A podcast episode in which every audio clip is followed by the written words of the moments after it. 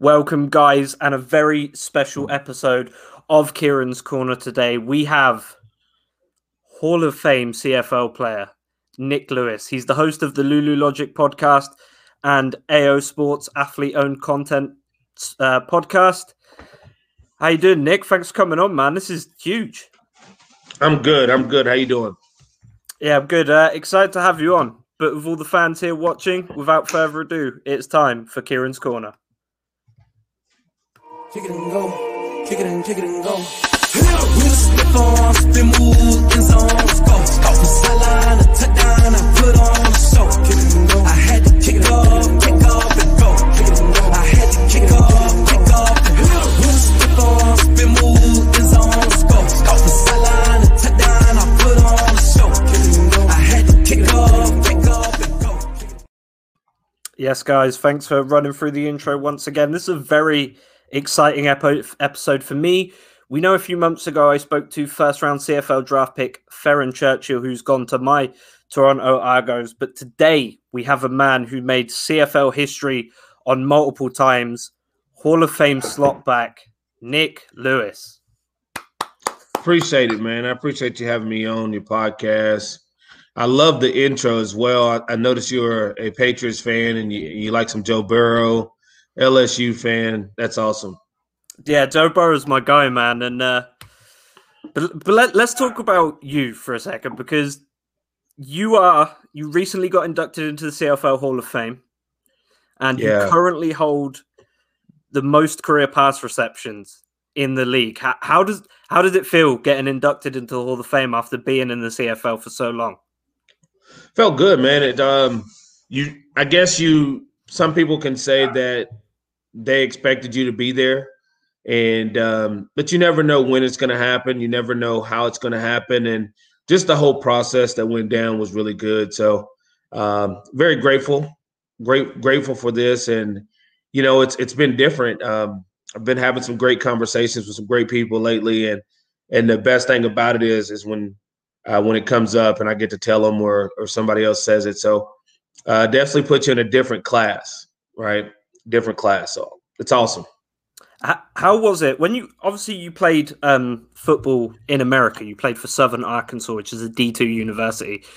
How big was the transition adjusting to the different rule set in the Canadian league, or did you feel like it was it's football, so you can just go go ahead straight away and play? Yeah, I didn't I didn't feel like there was a big adjustment. I mean, the motions. I'd watched my cousin play Tacoma, who's on my last Little Logic podcast, I'd watched him play for probably five years before I think it was five or six years before I even got to the CFL.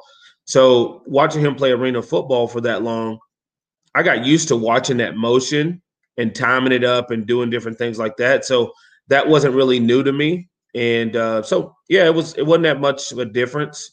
Uh, the 20 second play clocks um, was probably the hardest change because you're going from 35, 40 seconds between plays and now 20 second play clock. But you know, it was good.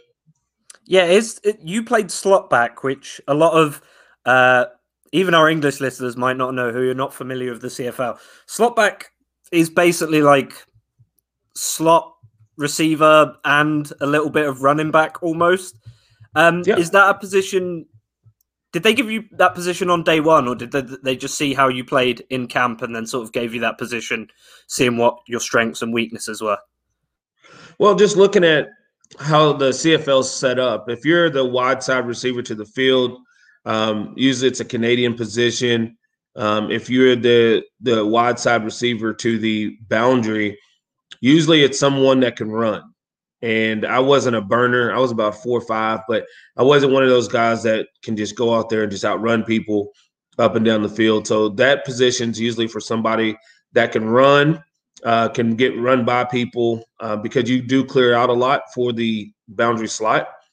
So I started kind of in that boundary slot position, and, and that was my role. And not knowing then what I know now is is that position is really the the position, the key position. If you look at all the the greats, right? It's from uh, Geroy and Milt, um, Jeremaine Copeland, and all those guys, Fred Stamps, uh, Jamel Richardson. Like if you look at all of them, they all played right there, and that's where I kind of started at um, there, and then I moved over to the field uh, to utilize a little bit more of my abilities. Um, you know, four or five years into my career because you know Cope was there, Cope and, and Rambo to the boundary. So yeah, slot back is just a mix of both, right? You you you're able to come in and protect. You're able to um, you know take handoffs and do different things, get screen passes and um, shovel passes and things like that. So it's a nice little mix. Yeah, because you can do.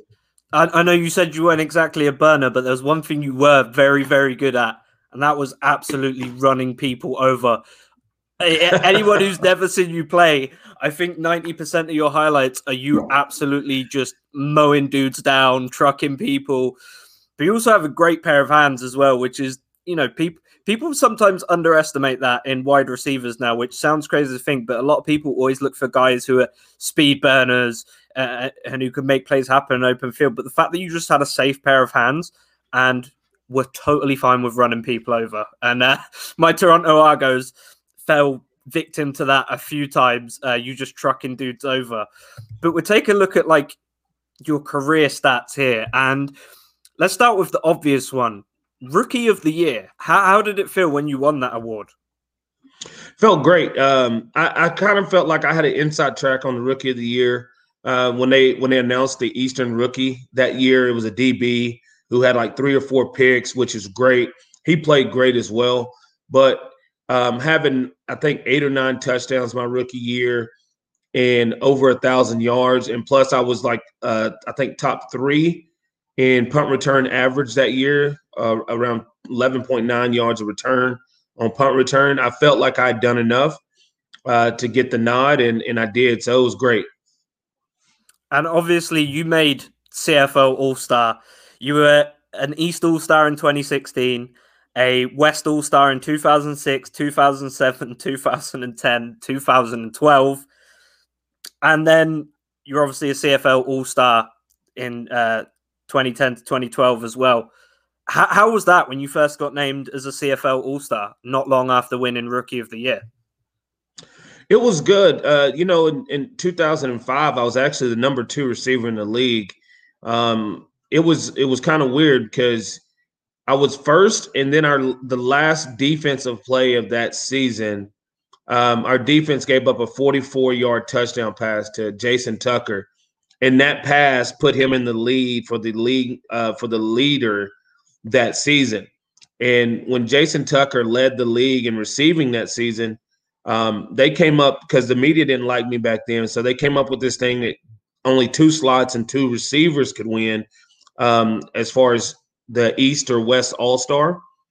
And when they did that, they took me out of it. And Milt Stegall, who had like 15 or 16 touchdowns that year, he was a West All Star, and Jason Tucker was a West All Star, and I didn't make it West All Star. So then that, I couldn't be a CFL All Star either. So my best year in the CFL, as far as stat wise or as far as numbers, I didn't even make an All Star team. Which is ridiculous because through the first nine seasons in your career, you went over a thousand yards. Which, yeah not many players can do that at any level of football, let alone professional football. Did uh, on that ninth year, when you hit that ninth year of a thousand yard receptions, how good did that feel knowing that you were, you know, probably the best receiver in the game at this point? Well, I was I was really going after Terry Vaughn, man. Um, when I first got into the league, I was compared to Terry Vaughn as you know we had similar styles. Terry's a little shorter than i than i was but also a little quicker and faster than i was as well. Uh, but we both broke tackles really well. And i was going after terry vaughn. He had 11 straight. And you know up until i broke my leg i was on pace for my four straight 1200 yard season. Because 2010 11 and 12 i had over 1200 and um, i think going into in my first i think those first nine years i was still averaging I think 1,160 yards a season. So I had really set the bar that I wanted my first year to be my worst year. And um, we were on that pace. But then, yeah, then I broke my leg. Yeah, I was going to say your your sophomore season, especially thirteen hundred seventy nine yards, nine touchdowns. It's just I don't think people realize how ridiculous that is. But and I wasn't an all star. Which is crazy to think about because you put up pretty much the best numbers in the league that year. Besides, yeah. obviously, Tucker, like you said. But yeah, if that doesn't happen, if we don't give up that touchdown, we were up like 44 to 13 or 15 or something like that. Uh, it was the last game of the season. Uh, the there was only like 20 seconds left on the clock, and the defense was out there just messing around. Trey Young was a safety. I still mess with him today. I said, man, you know how much you cost me um, by by giving up that touchdown on that post route at the end of the game. He's like, well, because at the time when you're on defense, you're thinking like, I just don't want to get injured. We got the playoffs next week.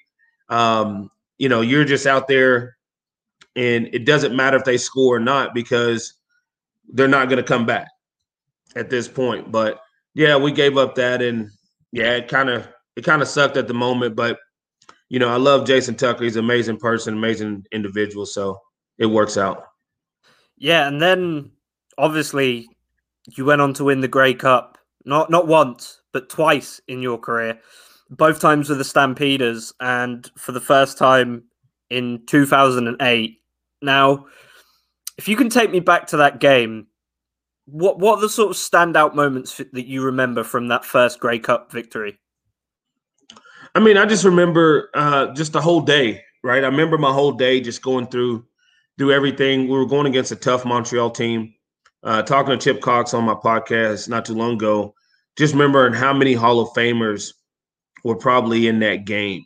When you when you look at Hank and, and Cornish, um, Geoffrey Cope, um, you know Charleston Hughes, and you know there's so many other guys on our side. But then you look at Montreal side with Anthony Calvillo and Avon Cobourne and uh, Jamel Richardson, S.J. Green, uh, Chip Cox, um, John Bowman, and Anwar Stewart, and all these other you know top notch players. And it was just one of those things where they were the veteran team that's been there multiple times. We were the young team that everybody probably felt like we wasn't ready. We were probably still a year away. Huff had just got there. Uh, but we were confident we beat Montreal twice in the regular season they swept the awards. And I, I remember everybody just like, you know, Sandro didn't win the special teams player, Hank didn't win the uh, MOP. So everybody was really focused on that. And uh, what a great game! Only two touchdowns scored, one vice team, and then we we had five field goals. But uh, great game to be a part of. My first Grey Cup. I think I finished with 11 catches uh, for 122, and um, you know, just we did enough to get the win, right? And after the game was over, once the clock struck zero, it was just like, man, this is real. This is real. I was about to say, I can't imagine that feeling of when you know when the clock finally runs out and you are or you're a world champion. That must have been a, a crazy feeling. Just uh, how how did it feel in the moment? The second the clock hit zero, was there any words, or was it just sort of you just sit there and took it all in? Yeah, you sit there and take it all in because we were up five and, and they ran a play and the guy catches the ball down the sideline. You're standing on the sideline. You see the clock ticking down. And I don't know, it was close to maybe giving him one more play, but the referee said it was over. Everybody goes wild. I run out to about the numbers. I don't know where to go. I don't know where to. I run. I end up running to the end zones and falling on my knees and and just screaming. And it was just one of those moments where it just everything feels right. You know, when uh, I always say what gives a championship value is the journey. Uh, you know, when people always say um, it hasn't sunk in yet, but the journey gives it the value. So all the failures you have, uh, losing in the first round in 2005 and six, in 2007, losing in the in the first round. So finally getting there and having that opportunity and getting in on the first opportunity when you get into the Grey Cup game, um, it just made everything worth it. Like I needed to go through those things to get here today, and um, and just validates everything, all your hard work and effort. Yeah, and unfortunately, obviously, we've had a postponed CFL season at this point. Um, yeah, but you were the BC Lions running back coach. Uh, how was it going from playing in the CFL to then coaching in the uh, CFL and then going to a completely different team for realistically only the third time in your entire career. Was was it a big transition from playing to coaching, or because you had a couple years out, it was a bit easier? No, it was coaching what it was my dream job. It was one of the things that I've always grew up wanting to do. Uh, the first time I coached, I was in the eighth grade. I coached my sister's sixth grade basketball team, like her little league team, and I've always had a passion for coaching, and that was my that was my life set. Right, I was I was going to go coach, and when I come out of Southern Arkansas, it's not like I'm thinking I'm going to go play professional football. So to do that was a bonus and to to set me on my path. But I've always had a a fascination for for the game and and being able to compete within the game mentally. So coaching was nothing different for me. Um, I've been coaching. Uh, I've trained kids for 14 years now. Um, I've I've been a part. I've coached and and done different things. So, you know, a lot of the receivers will tell you that I've I've coached them as well. Um, I remember a lot of the young guys, Eric Rogers, and uh, even when Marquay McDaniel's got to Calgary and and um, Kamar Jordan, you know, all those guys. I've I've always poured into everything that I know, even in Mont. I mean, yeah, even in Montreal with SJ and um, and BJ Cunningham and all those guys, man, it's just been a it's been a blessing. So to get to to BC and have the opportunity not only to coach running backs, which I wanted to do uh, because I know the outside game, I know the pass game.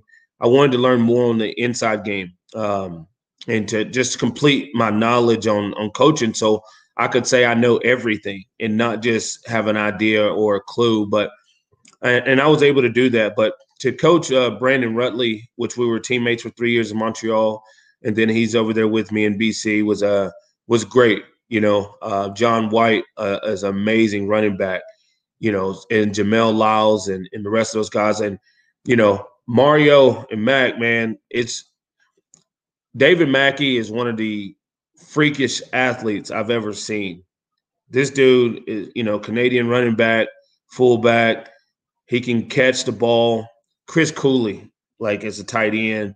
Uh, he can run the ball. He he he hurdled somebody, and it was amazing. Like everybody went off. He comes to the sideline and he's like, "That one's for you." And it it it was just amazing feeling to be around these guys. You know, you you take a, a Mario Villamizar late in the draft, and he comes in and he works hard every day. And then when Mackey um, has to go down with his knee, he steps in as a rookie and and continues to push and push and push. And he had prepared all year for that moment, and he was able to go out there and do it. And that's those are the special things, right? Those are as a coach or as a you know as a, kind of a mentor. Um, those are always the special things is when you can pour in other people and then you can see them go execute it and go go do it. So I'll I'll I'll definitely that's that's my favorite.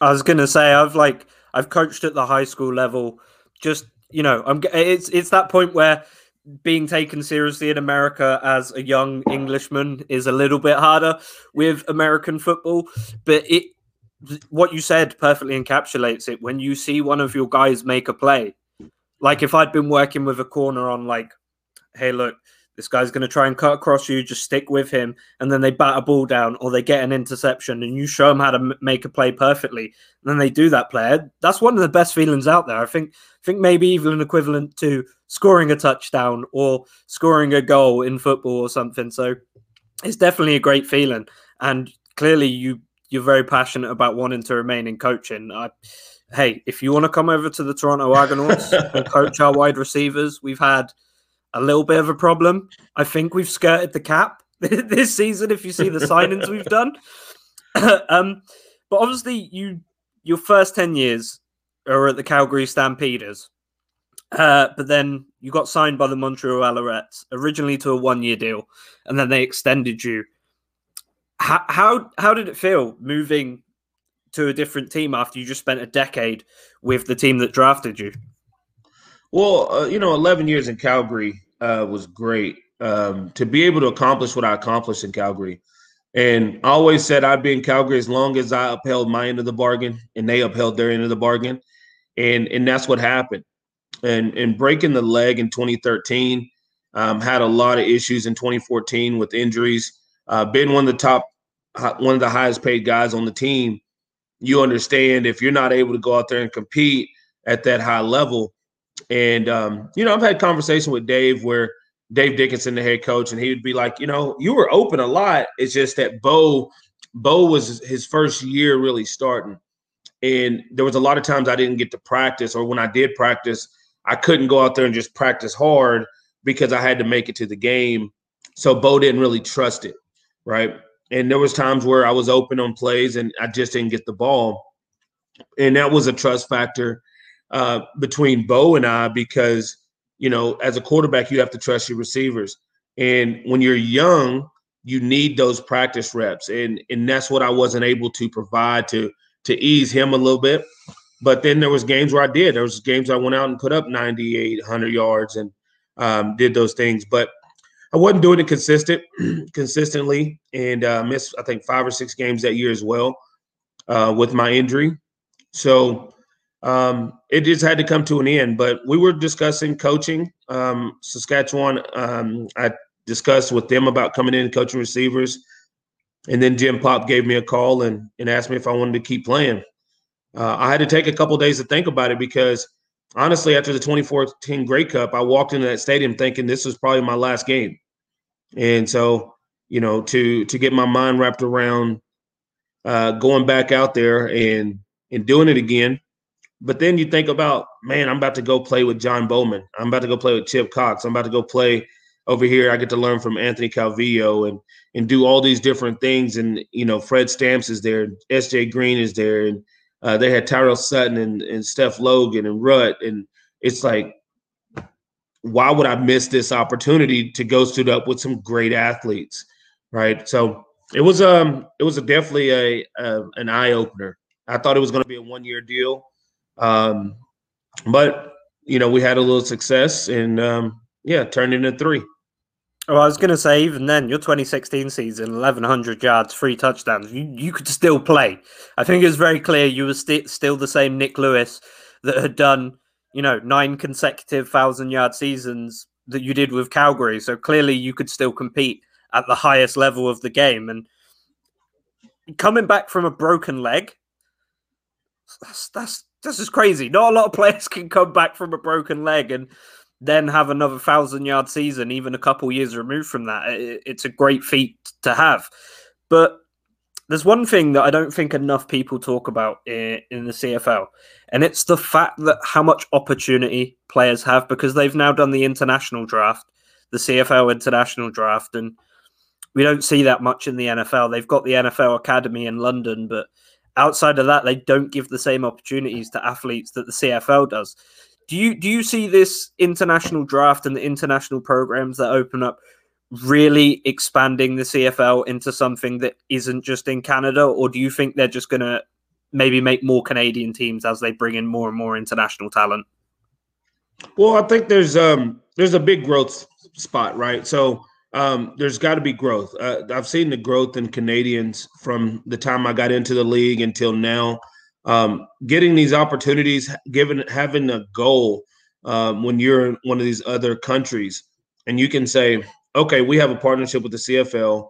This is my goal now, right? It's not the goal to play on the, the best team in, in Switzerland or Austria. It's now to make it to the CFL. And you're going to start challenging yourself and you're going to see what the prerequisite is. But right now, I think it's half baked, right? It's a half baked idea um, you have a global draft. You want to put some people on the team, but you notice so many kickers and punters are, are chosen. But we, I think if you want that to happen, you have to invest in them, right? CFL is looking for it as a way for people to invest in the CFL for TV rights and different things like that. It improves the money, the income, the visibility of the CFL, which is great. But now the CFL needs to invest in these athletes to improve their level of play because as we've seen last year or in 2019 i think only three or four guys actually got on the field and played in that from their international teams right there that's what you need right you need guys on the field not just on the roster and if, if they're taking american spots right now there's there's nobody that I've seen in the international draft that can come over and just take an American spot. Yeah, I think you know you, they're fostering talent, but maybe not developing it in the ways that they should. If that if that makes sense, like, but obviously there was the big the big talk about the potential XFL merger. Did you feel like that was good or bad for the CFL? I, I think it just depends on how you look at it. If the CFL is looking for money and they're able to get money, they win. Um, if the XFL is looking for validity and they get they get that, they win. So it, it just depends on how you look at everything. Um, if it's a supportive system of each other, which the XFL needs talent, right? There, the lack of quarterbacks and the lack of good, really, like really good quarterbacks hurts football. Like it's such a crucial position. And if you watch the XFL, they had some players played really well, and they had a couple quarterbacks. But if the XFL comes in and takes Bo Levi Mitchell or some of the top quarterbacks in the CFL, the CFL now begins to struggle. So how does this work? How does this partnership work? Is it just the the Grey Cup champs play the XFL champs? And then how much do you pay them? The Grey Cup check hasn't changed in 20 years. So then how much do you pay them to play an extra game that means nothing? And then if they get hurt in that game, where's their security? Yeah, that's that's the point. I think people don't think about that as well because obviously the NFL just added the extra game, and you see a lot of people like the Twitter warriors and stuff saying, "Oh, it's only one extra game," but they don't realize how physical football uh, is. Like, yeah, you see the padding, you see the helmets, and there's a misconception there, but football is a very physical sport. I I yeah. played a little bit myself. I had my bell rung a couple times. Like I'm 5'9", 180 are uh, like soaking wet. So like th- th- these games are hard on anyone's body. The NFL's downhill. The NFL's a downhill game, and that like for linemen, the O line, D line, linebackers, running backs, that's a lot of pounding. We had a guy um, who wore a special helmet with some monitors in it, and it recorded basically the effect of 33 minor car crashes in one CFL game. Right. So if you have 33 minor car crashes in, in one game, and the CFL's game is totally different, it's a way less physical at the point of attack, right? You'll get some big hits, you'll get some things, but it's so spread out and it's more stretch, right? If you're looking outside zones and stretch zones and different things on scheming wise, where the NFL is straight downhill, inside zone, a little stretch, and everybody's pounding each other from boom, boom, boom every play. Right. So then that's what's going to happen. And and you look at all these brain injuries and things like that, and it's got to be you have to really consider, you know, when you're upping this one game, what are you doing to counteract that? Are you putting more money into and it's not just concussions, right? People don't talk about concussions. You don't have to have a concussion it's about brain damage. Like, what are you doing to put it into brain damage research so that you can slow down that or recover from that brain damage that you're getting? Right. I've never, I'll never tell somebody not to play football because of it, because you can fall in a sinkhole, you can get in a car wreck and, and whiplash into your airbag and have the same amount of brain damage or worse. Right. So you can't protect yourself from life. But at the end of the day, you have to be smart and understand if you're going to play more, you need to protect your brain. And the only way you can do that is through brain recovery and you can expand your brain, right? So uh, I've been doing stuff like that for the last two years and I'm working on uh, some stuff uh, with uh, a company called Invicta VR for for athletes and, and turning and you know bringing brain um, change into the uh, VR world. So all that different stuff, man, is is what's needed right? If you're going to do those things. Yeah, I don't think that's talked about enough, especially by fans, is that your body goes through hell playing football. It's a very tough, very physical sport. And we, we talk about all the time at the college level when these universities always say, oh, we can't pay players or they get paid in scholarships or whatever. And it's like, you don't realize these guys are playing for free. And one, you know, one wrong hit on a snap or you know, they get their ankle snagged by a turf monster or just any of these small things and their career is gone, their scholarship is gone, and then where are they? Uh, so I think it's very important that pro teams as well, they need to have uh, a plan for athletes leaving the sport because you've transitioned very well in, in, into you know from from a player to then a coach, but you've also got a lot of business ventures outside of it. But not all players do that. Not all players have those ideas or have have even just you know the life experience to go out there and save their money correctly and start business ventures and keep building on themselves after they've left the sport because some guys will just feel without purpose almost. We see it with a lot of players who hang on too long in the same sport. Do you think it would be very important for the CFL to set something up for players when they retire? Maybe, you know, giving them a small pension or, or, or something like that if they take a percentage of their earnings and give them a pension when they retire, or just anything they can do to help players um, when they leave. What do you think is the best way to approach that? Education. You know, I think it's on the players. Um, you know, I always go back to never believing I was going to be a pro athlete, right? When you're a D2 walk on, it's not like, oh, I'm about to go play fo- pro football for 14 years and, and go in the Hall of Fame. So um, my mindset was elsewhere. And, and for me, I've always been an entrepreneur and I've always been able to go out and say, okay, this is what I want to do and this is what I want to create. And that's what I've been able to do outside the game. And um, I walked away from Montreal with one year left on my contract. And a lot of guys play until they can't play anymore because they fear what are they going to do next? Or, you know, you've prepared for these moments and like you work so hard for a three year career on average. And once that's over, you you're lost because you're like, I put so much effort into this. Sometimes you're disappointed, like I can still play and I'm still not playing, you know, and that disappointment can turn into anger and, and different things and all these emotions that play within you. But you got to be educated. I, th- I think that you can't give anybody anything. You you have to educate people, and once you educate them on, you know, what's next, right? Setting up their next venture, setting up their next big thing is is the best thing you can do. And I've been fortunate to use um, my platform and and to be able to use uh, football as a career to get around a lot of CEOs of companies and a lot of people that I can call friends that are now in my network. Right when we're doing events, I was able to talk to different people and hang out with different people and um, it was just in my personality. So, you know, they say you you pretty much make what you know accumulation of what the five people around you are, are making, right? So, I'm able to I was able to improve that area, and and by doing that, it really helped me in this next venture, which is AO Sports. I was about to say that's what I like about AO Sports is that it, it's something for athletes who but I, I think that maybe comes from, like you said, being a D2 walk on.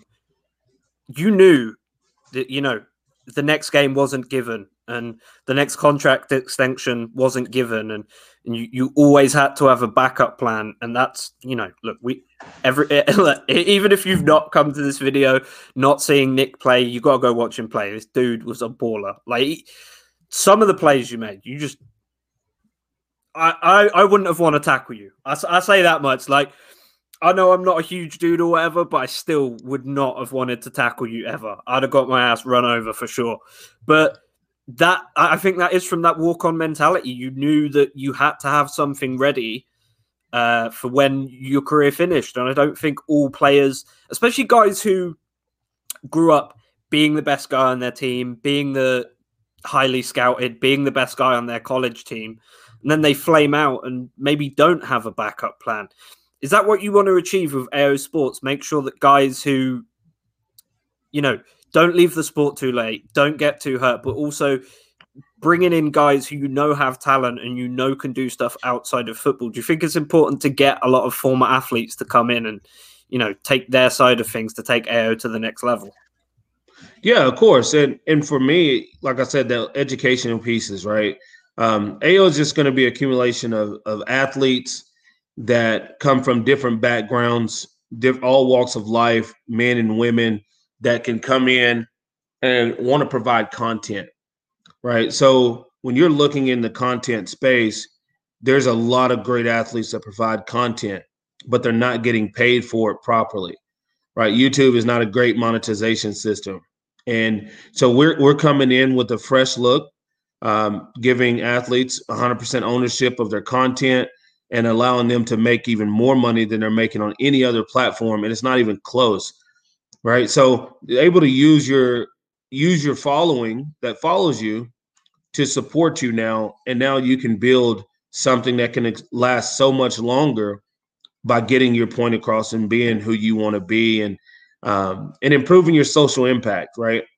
We always talk about a lot of different things but the social impact is key right? How do we affect the communities that we're living in and the neighborhoods we're in in a positive way? And we have to improve our social impact and we have to help people and and i just think today's time is proven what needs to happen, right? With with everybody on the virus and um, different things going on, it's time that people can really come together and and just help each other, right? So as athletes, we need to come in and help our communities that we're in, and we need to be able to just provide great content and and live free, right, uh, of thought. But to be to be able to do that is is going to be the key, and AO is going to be that platform and we've met with some great people, and um, I'm looking forward to this summer's launch and and all the good things that we're going to have come out of AO Sports.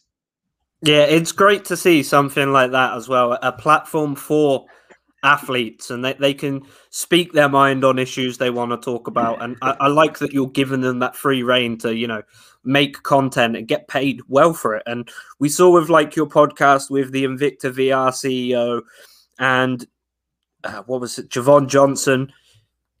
You have interesting conversations with these guys, and I think you ask some questions to them that that maybe take their guard down a little bit, and they reveal quite a lot of information to you, which, like you said, you're putting yourself around CEOs and stuff, and that's a very smart move uh, moving forward. What, but what you know, your- you say that you say that real quick, but the thing is, is that like this interview, like I'm a very open person. I'll talk about anything, anytime, but a lot of guys won't. But then when they sit down with me, they're able to open up a little bit more because they know I've been through their same shoes. They know I understand it. So when we have those conversations, it's more of a conversation than an interview. And, and you're having a good flowing conversation that allows them to kind of open up on some of the things that they've been through and, and some of their challenges, right? So, and that's what we just want, right? So we we just wanted to be um, organic, and and that's the best part. But that's what I said to you before the show, like how nervous I was to to speak to a guy I watched play football for so many years. You immediately put me at ease, and you know it it flows just like a conversation, and and it's just fun to talk. I'm I, I obviously want to ask you questions because I'm crazy interested. Um, Let's in, go in all the ventures you got going. But the the one question I will I'm only going to ask two more questions, but obviously we're going to talk some more. But how did you feel when you, you know, when when you stepped up and got inducted to the CFL Hall of Fame? How how did that feel? Because that's a huge moment. Yeah, um, you know, my mom passed away uh, three months ago, and it was is one of those things that she really wanted for me. Uh, she was a huge inspiration in my career, and you know, from the moment Matt Dunigan, who called me and, and got to tell me the news and shared the news with me, the moment he told me, it was one of those things where I instantly thought of my mother, right? Her impact and everything that she had done and and how she I could just see her dancing now and, and clapping her hands and you know, it was just one of those things where it was very special, right? And this is this, you know, this puts you in a as to say you're a professional athlete, you're part of the one percent but to say you're a Hall of Famer is is even smaller, right? So 316, I believe now CFL Hall of Famers. I think I was a 22nd first ballot Hall of Famer. So it's a very rare class to be in. And when you think, when I sit back and think of all of the great players that I got to play on the same team as that aren't in this group, and it's just like, I can't believe I'm in this group. And when I'm sitting on a, a, Zoom call with Marcus Allen or I'm sitting on a Zoom call with Damon Allen or all these people, it's just it's just very special to be able to to share that moment, right? To share that, you know, it's just a, so Uh, it, you know, it's hard to explain. It's it's it's such a great honor. I was about to say it must have been incredibly emotional. I mean, yeah, not many athletes can say they play professional football. They're not, you know, not even close to that number can say they're in the Hall of Fame. And obviously, you only played for two teams your whole career, but would you have preferred to have finished everything out in Calgary, or were you happy that you got to go to the Alouettes and sort of, you know, experience a different city in Canada for a few years? Well, I, I love my time in Montreal. I think um, I think it was needed. I was voted captain for the first time in my career in Montreal. Um, I've I've enjoyed my relationships that I built in Montreal. Um, I think Jim Popp, who I still talk to on a good basis now, and uh, for bringing me in. And uh, the Wetenhalls were amazing, and just to to share that time, you know, be a part of Vernon Adams' career when he started out, uh, Rakeem Cato, and and all these guys, man, it's just I feel like my life is a is a true blessing because I got to be a part of so many young guys and truly just get to work with them and and talk to them and uh, I remember in training camp my first year in Montreal, I'm helping a young guy when we were watching one on ones, and I'm helping him like set up and different stuff. And SJ taps me on the shoulder and says, "Don't forget about me, bro." I was like, "I'm like SJ, I'm not gonna tell you what to do. Like you're you're a perennial all star." And he's like, I, I want the help too." And at that moment, it was something that really stood out to me. And um, yeah, I got to be what I got to be to those guys what Cope and Rambo uh, were to me, right? To be able to uh, pour into those guys, help them uh, to do that. But you know, you don't get here by yourself. It's a lot of sacrifice from a lot of people. Um, it's a lot of great guidance from a lot of older teammates and, and teammates that that allow you to do this. So it's great. I was about to say, like, that must have been a nice moment when a guy, a guy who is as good as he is, then comes to you and's like, "Hey, and any tips appreciated." You know, you got voted captain, so obviously the guys had so much respect for you. Um, how did how did it feel becoming captain for the first time in your career? It felt great. You know, I didn't expect it. Um, it's just one of those things where, um, you know, you just go to work every day, right? You go to work every day um, you know, people always say, "Oh, that's Nik." They know me. I'm going to be the same on the field, off the field. Um, I like to have a good time. I like to to joke around, but when it's time to work, we work. And I go out there and I work hard. And that was one of the best parts with suiting up with, with Fred Stamps and SJ. Man, they, they were just like Cope and Rambo and and, and Thelwell and all those guys, Brett Ralph. Like they come to work, and and we put it out there every day. We go we go run around, we get it in, and um, yeah, it was it's just true blessing to to be a part of so many great receivers and um, to be a part of their careers. And yeah, it was truly a blessing. And you know, I think that's the best part for me is that coming from a Division two school and and you get to training camp, you just want to fit in, right? You want people to know who you are. When when Wane McGarity's there, I've watched play at Texas and Albert Connell, and then my roommate Salacio Sanford, who had who had won like the uh, the best player in NFL Europe award, and you know he played the NFL for the Bears and played arena football, and and here I am coming out of Division two school, and it's like, okay, well I got to wake up every day to compete to show that I belong, right? Yeah, that's you know that that must have been surreal as well, getting to the league and just being around so many greats immediately. But when you moved to Montreal, my understanding that that's a ma- majority French speaking city. Was, was that kind of a big adjustment, or did, or is it enough English speakers there that it, it didn't really make too much of a difference?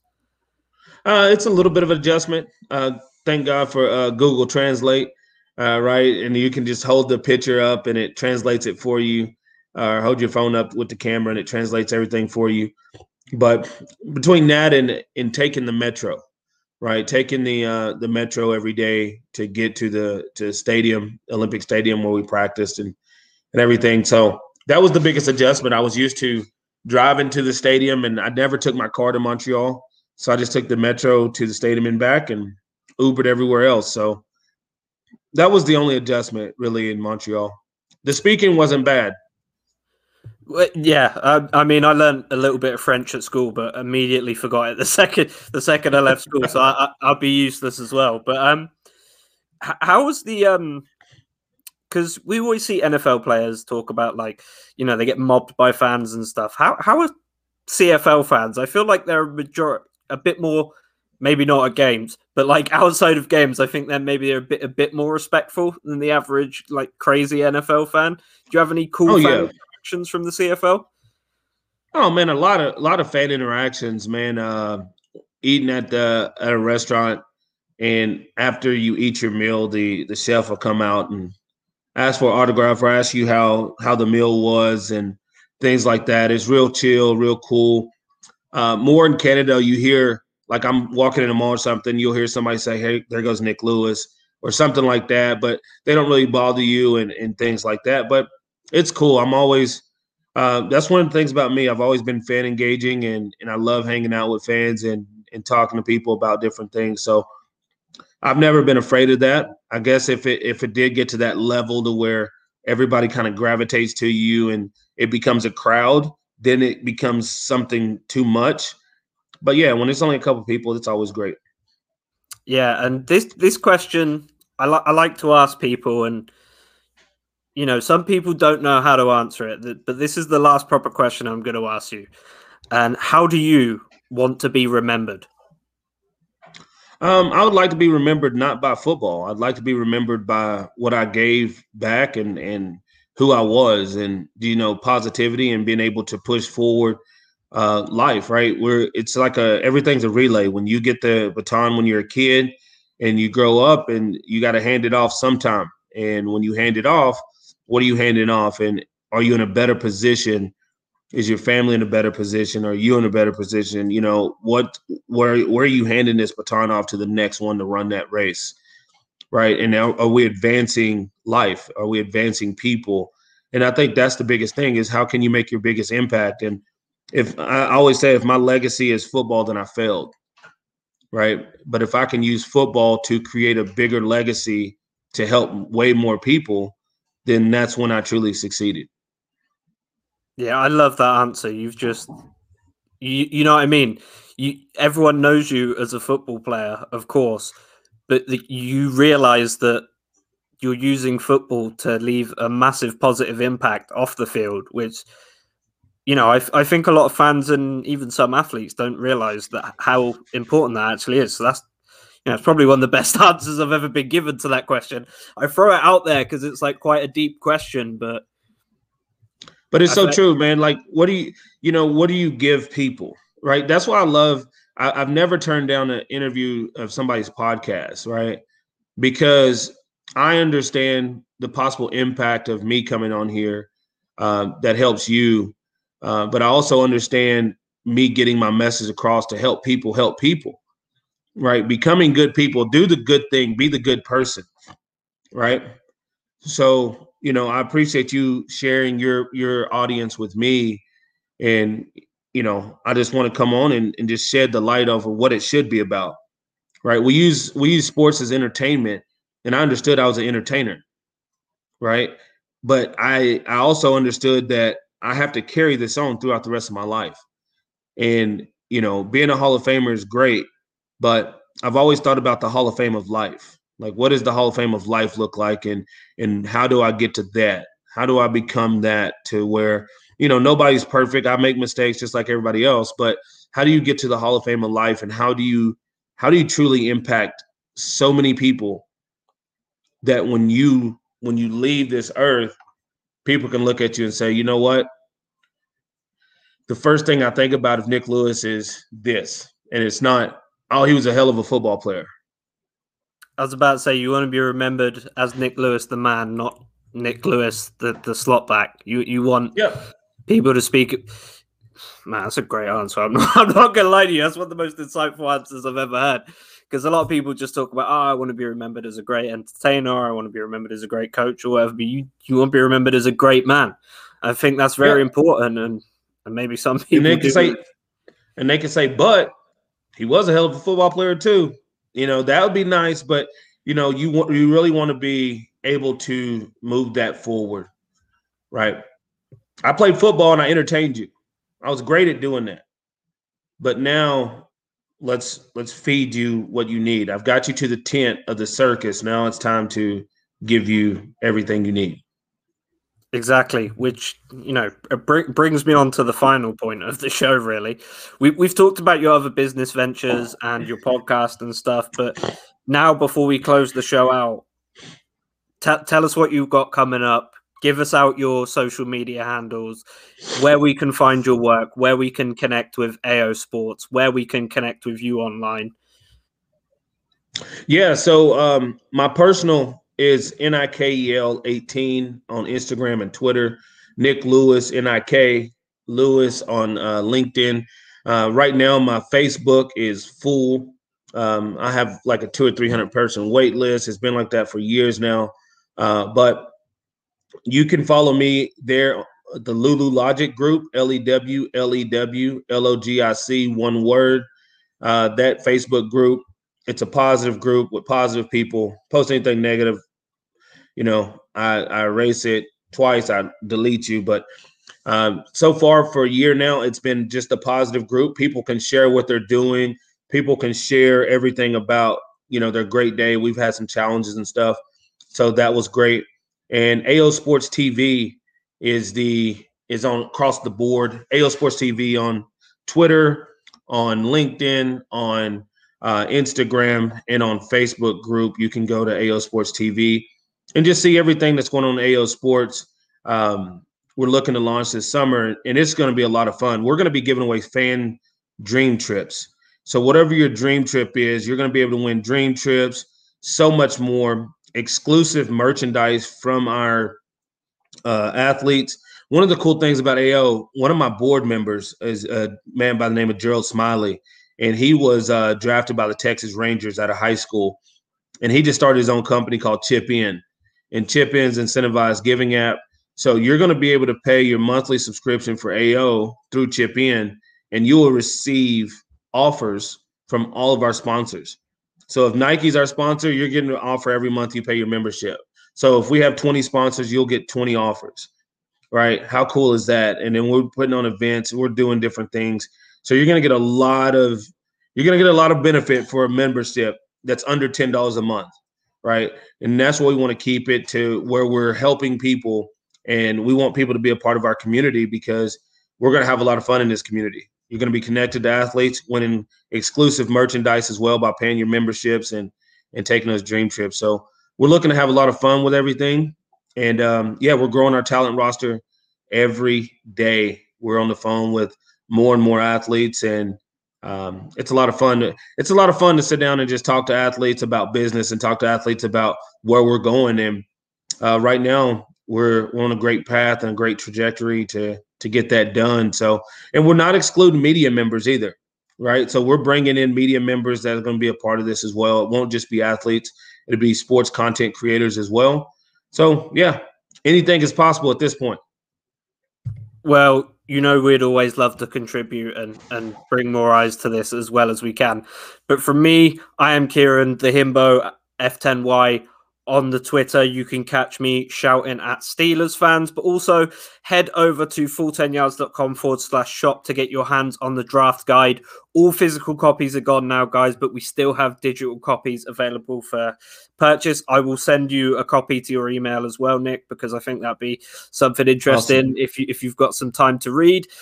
Uh, but from everyone here at Full 10 Yards, all links down below. My name has been Kieran. This has been Nik Lewis, and we'll see you in the next one. Kick it and go. Kick it and kick it and go.